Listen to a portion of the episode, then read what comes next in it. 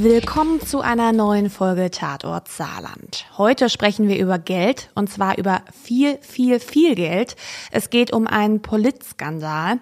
Mir war der Fall ehrlicherweise nicht bekannt, kann auch an meinem Alter liegen. Wir gehen nämlich einige Jahre, ja Jahrzehnte zurück. Und bei der Vorbereitung zur heutigen Folge habe ich mich dann immer wieder gefragt, wie ist so etwas überhaupt möglich? Ja, und über den heutigen Fall, über den Politskandal, will ich mit meinem Kollegen Michael Jungmann sprechen. Und im Vorfeld habe ich mich auch mit dem ehemaligen Oberstaatsanwalt Raimund Weyand unterhalten. Der hat nämlich, bevor seine Karriere am Landgericht startete, mit unserem heutigen Protagonisten der Folge zusammengearbeitet. Aber beginnen wir mal von vorne. Michael, über was sprechen wir denn heute? Hallo Sarah, wir reden heute über einen Politkrimi. Dreh- und Angelpunkt war Ende der 80er, Anfang der 90er Jahre der Steuervollzug im Saarland. Mhm. Liegt also schon Weichen zurück. Ähm, ja, 30 Jahre. Ja, 30 Jahre. Mehr als 30 Jahre. Steuervollzug im Saarland, was heißt das denn? Ja, das Saarland äh, ist ja bekannt als das Land der kurzen Wege. Und diese kurzen Wege sorgten damals für eine in Anführung zu sehen wirtschaftsfreundliche Anwendung des Steuerrechts. Mhm. Und äh, in Anführungszeichen versehen, was bedeutet das denn? Also wirtschaftsfreundliche Anwendung des Steuerrechts. Im Klartext bedeutete das Parteispende gegen Steuergeschenke. Und es geht um die damalige Regierung Ende der 80er, 90er Jahre, hast du gesagt. Was war das denn für eine Zeit, also politisch gesehen? Das war damals die Zeit einer absoluten SPD-Landesregierung. Ministerpräsident war damals Oskar Lafontaine. Der Finanzminister war damals Hans Kaspar. Der ist im Januar 2023 verstorben. Und in diesem Finanzministerium waren einige Herrschaften am Wirken, die es auf eine besondere Anwendung des Steuerrechts haben ankommen lassen. Okay, also es geht da um Steuererleichterungen gegen Parteispenden, hast du ganz zu Beginn gesagt. Auf explizite Beispiele kommen wir gleich intensiver zu sprechen. Jetzt haben wir den Namen Caspar und Lafontaine gehört, aber in diesem Politkrimi, da spielt ja besonders eine Figur eine große Rolle. Wer ist das denn? Die handelnde Figur ist zum Großteil auch heute noch im Saarland bekannt als Emü. Großes E, großes M, kleines Ü. Mhm. Erich Müller. Also eigentlich ein Allerweltsname. Ein Allerweltsname. Äh, das war ein Jurist. Früher war er mal Chef der Steuerfahndung im Saarland, wechselte dann unter der SPD-Landesregierung in die Ministerialbürokratie. Er wurde leitender Ministerialrat, war zeitweise persönlicher Referent des Finanzministers und ihm eilte der Ruf voraus, Emü, der Mann für alle Fälle. Das heißt, der Emü, was hat er denn getan? Welche Fälle hat er denn bearbeitet? Ja, Emü war Zuschläger und Strippenzieher und Vollstrecker seines Herrn oder seiner Herrin. Er selbst hat sich mal gegenüber Journalisten als Chefberater und Putzlappen bezeichnet. Er war über Jahre hinweg auch Leiter der Personal- und Zentralabteilung im Finanzministerium und entschied so also über Karrieren im Beamtenapparat. Mhm. Er war auch stellvertretender Staatssekretär und konnte anfangs schalten und walten, wie er wollte. Das heißt, was hat er sich denn da genau zu Schulden kommen lassen? Warum sprechen wir denn über diesen e Mü Erich Müller? Ja, was hat er sich zu Schulden kommen lassen? Er hat die Finger da reingesteckt, wo er sie besser weggelassen hätte, nämlich mitten in den Steuervollzug. Mhm. Ja, während äh, der normale Steuerzahler äh, möglicherweise im Clinch ist mit dem Finanzamt, war EMI für besondere Fälle zuständig. Wenn jemand ein Problem hatte, war er der Kümmerer und diejenigen, die Probleme hatten, waren in aller Regel Unternehmer und Geschäftsleute mit viel Geld. Und dann sind auch diverse Parteispenden an die SPD geflossen. Das war damals nachweisbar. Äh, die Rede war von 150.000 Mark, die teilweise im Finanzministerium, in den Amtsstuben über den Tisch gingen. Das ist ja schon eine beachtliche Summe. Ist sowas denn gar nicht aufgefallen, dass da einfach die Spenden bar über den Tisch gingen? Das wurde erst später bekannt. Es gab ja mal dann in der Folge einen Untersuchungsausschuss Steuervollzug im Saarland, auch was Einzigartiges. Äh, und der Emü Erich Müller hat in diesem Zusammenhang auch dann mal zu Protokoll gegeben, ich war Briefträger für Spenden, für Spenden an die Partei, an die Arbeiterwohlfahrt, an Sportvereine im Kreis Merzig-Wadern und sein Minister soll das Vorgehen gebilligt haben. Denn ein Großteil der Kohle, die so über den Tisch ging, ging in den Wahlkreis seines Ministers. Welcher Wahlkreis war das denn? Merzig-Saarlouis. Also Hans Kasper lebte im Kreis Merzig, in, konkret in Wadern und Emü war auch in Merzig. Okay, kompliziert. Fass vielleicht nochmal zusammen, was hat dieser Emü genau getan? Er hat für Gefälligkeiten im Steuervollzug, wenn er sich gekümmert hat, und auf Einzelfälle können wir noch gerne eingehen, hat er dann Parteispenden akquiriert für die SPD, insbesondere im Kreis Merzig-Wadern. Und bevor wir uns jetzt heute getroffen haben, um über EMÜ zu sprechen, habe ich auch mal mit dem ehemaligen Oberstaatsanwalt Raimund Weyand gesprochen. Ähm, der kannte Erich Müller nämlich persönlich und ja, hat sogar mit ihm gearbeitet. Und den habe ich eben auch gefragt, wie war denn Erich Müller überhaupt? Ich habe Erich Müller zu Beginn meiner beruflichen Karriere kennengelernt. Unmittelbar nach meinem zweiten Staatsexamen bin ich in die saarländische Finanzverwaltung eingetreten und er war dort schon einige Jahre beschäftigt. Er war damals Leiter der Steuerfahndung. Ich habe ihn dann auch persönlich kennengelernt. Er war ein sehr wacher, umsichtiger und aus meiner Sicht sehr hochintelligenter Mensch. Er war aber auch zielstrebig und sehr karrierebewusst. Äh, freundlich, umgänglich war er im persönlichen Umgang auch.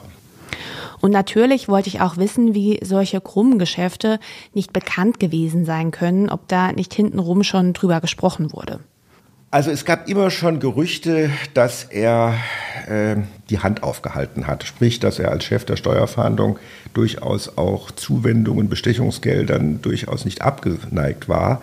Ähm, die echten Machenschaften, die dann Gegenstand von allen möglichen Untersuchungen wurden, die begannen erst wesentlich später, und zwar nachdem äh, Oskar Lafontaine im Jahr 1985 die ähm, Wahl gewonnen hat und Ministerpräsident wurde. Und äh, Erich Müller äh, wurde dann persönlicher Referent des damaligen Finanzministers und hat Karriere in der Finanzverwaltung des Saarlandes gemacht. Und dann äh, begannen eigentlich erst diese Machenschaften, die dann später hochkamen.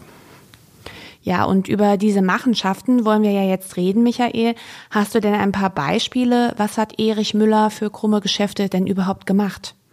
Was für eine Gegenleistung hat er denn zum Beispiel gegeben, wenn er dann eine Spende bekommen hat? Hast du da ein paar Beispiele? Gerne. Mhm. Nehmen wir das Beispiel eines Architekten. Der gute Mann wollte sich um öffentliche Aufträge bemühen, also dass bei ihm die Kasse klingelt. Er benötigte dafür aber eine steuerliche Unbedenklichkeitsbescheinigung. Mhm. Was ist das denn?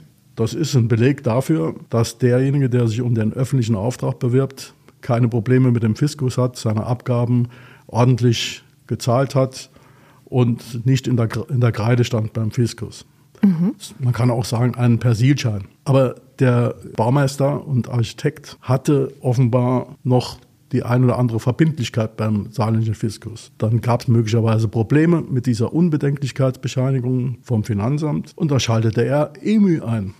Wie hat er den EMÜ denn eingeschaltet? Also kannte er den, hat sich einfach an den gewandt und hat gemeint, hey, kannst du mir helfen? Da gibt es zwei Varianten. Einmal persönliche äh, Kontakte, kann ich nicht ausschließen. Und die zweite Möglichkeit?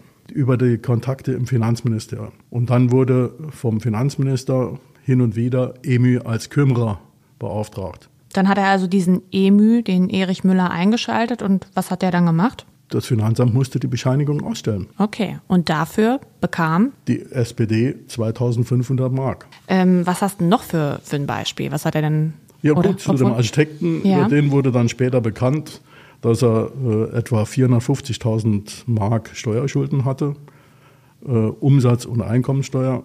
Also muss der Laden schon floriert haben. Und dann kam es zu einer großzügigen Geste des Fiskus. Ihm wurden anfangs 350.000 Mark seiner Steuerschuld erlassen. Warum? Weil er bereit war, 100.000 Mark zu zahlen. Okay, und dafür wurden ihm 350.000 Mark erlassen. Wow. Das kann man ja gar nicht ins Verhältnis miteinander setzen. Ein Verhältnis ist das nicht, aber nee. der Architekt war ziemlich agil. Er hatte damals Wind bekommen davon, dass äh, die Saarbrücker Zeitung an dem Fall recherchierte. Dann tauchte spät abends nach 19 Uhr bei mir in der Redaktion plötzlich ein Anwalt auf, in dem Gefolge der, der Architekt. Und der Anwalt präsentierte mir eine Unterlassungserklärung, die ich jetzt und sofort unterschreiben soll.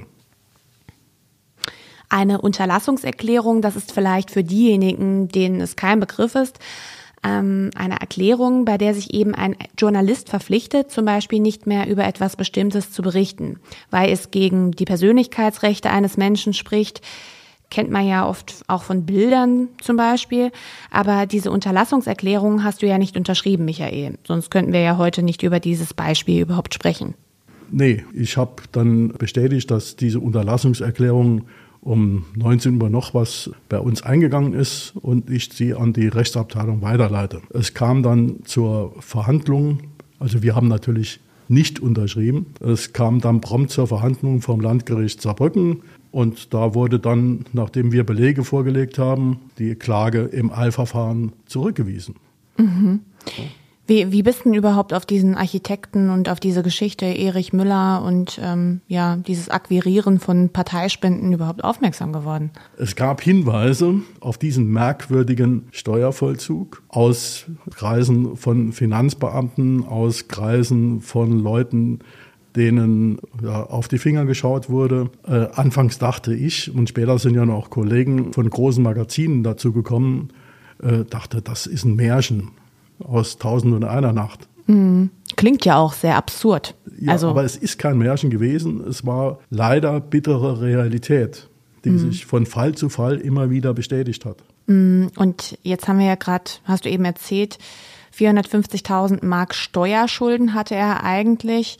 Ihm wurden 350.000 Mark erlassen, 100.000 versprach er zu zahlen. Die hat er dann auch gezahlt. Und hat er dann gezahlt. Und wie ging es da weiter? Ja, äh, das Steuergeschenk wurde später zurückgenommen, weil der Steuererlass auf falschen Angaben basierte. Mhm. Das hat aber dann schon ein paar Jahre gedauert. Okay, das war dann schon nach der Zeit wahrscheinlich von Erich Müller, oder? Nee, deshalb wurde Erich Müller wurde in dem Fall damals auch angeklagt von der Staatsanwaltschaft und das Landgericht Saarbrücken beschäftigte sich mit dieser Anklage. Die Wirtschaftsstrafkammer urteilte damals Freispruch, weil EMI eben mit dieser schnellen Entscheidung dem Staat die 100.000 Mark an Einkünften sichern wollte und er selbst keinen persönlichen Vorteil hatte. Den Zusammenhang mit Parteispende von 2500 Mark sah das Gericht damals nicht.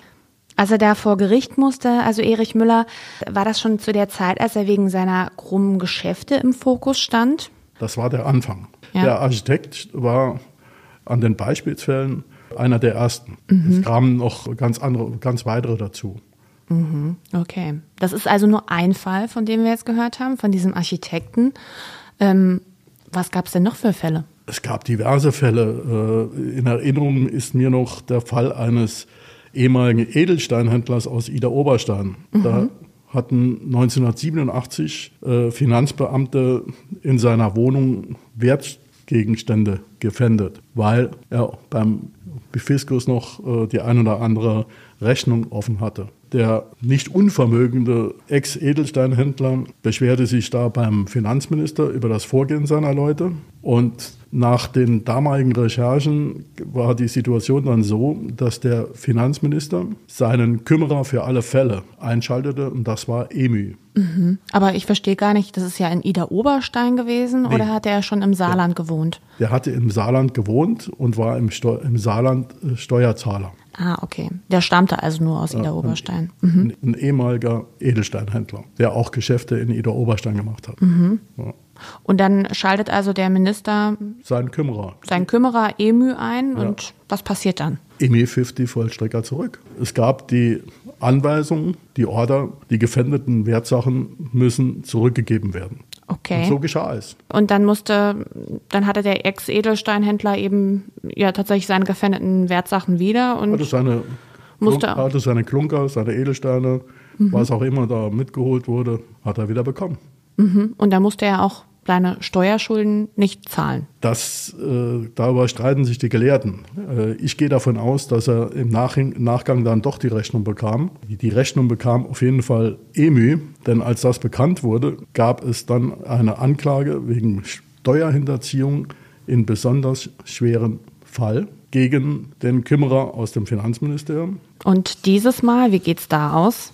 Die Wirtschaftsstrafkammer am Landgericht Saarbrücken rollte den Fall 1995 komplett auf 26 Prozesstage. Also eine lange Zeit. Mhm. Und da kam einiges auf den Tisch. Und dann kam das Urteil, schuldig der besonders schweren Steuerhinterziehung, sechs Monate Freiheitsstrafe auf Bewährung und Geldbuße von 6000 Mark. Die Begründung hat es in sich. Emil also Erich Müller, die graue Eminenz im Saalen Steuervollzug, hat, so die Richter, die herausragende Stellung in der Finanzverwaltung gröblich missbraucht, seine Machtstellung missbraucht und persönlich in Vollstreckungsverfahren eingegriffen. Wenn ich mich richtig erinnere, war der amtierende Finanzminister Kaspar damals auch im Zeugenstuhl und sagte, ich habe das alles gebilligt. Das klingt so absurd. Für mich ist das gar nicht greifbar, dass so etwas durchgehen kann. Krumme Dinge passieren in vielen Branchen, liest man ja immer wieder, aber so ja fast schon offensichtlich, das klingt für mich einfach so komplett verrückt. Aber bevor dieser Prozess startet und Emü sich vor Gericht verantworten muss, verurteilt wird, gibt es ja eine Änderung für diesen Erich Müller, weil es da schon gewisse Geschichten eben über seine Machenschaften gibt. Was passiert denn mit ihm? Zwischenzeitlich wurde im Saarland wieder gewählt, die SPD-Landesregierung im Amt bestätigt, mit absoluter Mehrheit unter Lafontaine. Im Finanzministerium gab es eine Veränderung auf Staatssekretärsebene. Der neue Staatssekretär war Henna Wittling. Emi verschwand damals aus der Führungsetage im Finanzministerium, weil Wittling angeblich, so wurde mir damals berichtet, den eisernen Besen rausgeholt hat und mal richtig durchgekehrt hat.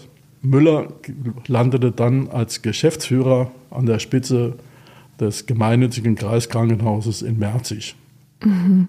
Und in Merzig, das ist ja dann dort der Ort, ähm, der Minister, von dem er ja gearbeitet hat, der war ja aus dem Landkreis Merzig, Merzig und, war er, und er selbst auch. Und Müller eben selbst auch, okay. Ja. Und das er fungierte dort offiziell als beurlaubter Beamter, mhm. äh, war äh, Geschäftsführer mit Vertrag.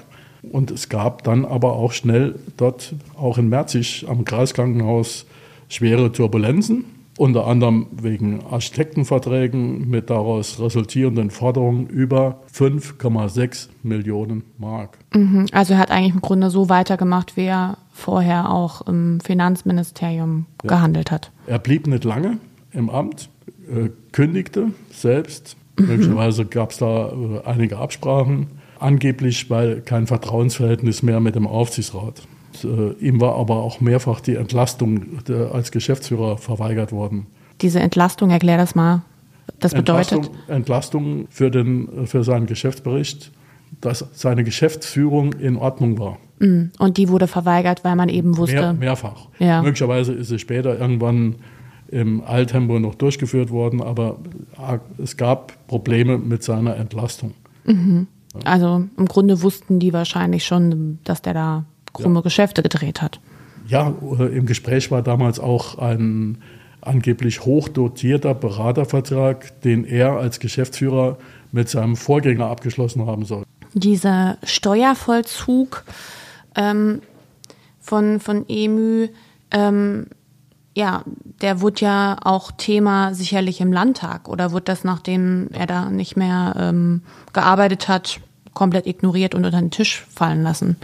Nee, ganz im Gegenteil. Es, er sorgte weiter für äh, hohe Wellen und für Turbulenzen, hatte sich ja auch zeit, zeitweise als Anwalt und Steuerberater niedergelassen und im Landtag flogen zumindest zeitweise die Fetzen. Die Konsequenz daraus war dann die Einrichtung des Parlamentarischen Untersuchungsausschusses, äh, wie es immer so schön heißt, das größte Schwert der Opposition gegen die äh, amtierende Regierung. Und das wurde damals ausgepackt mit durchaus greifbaren Ergebnissen. Mhm.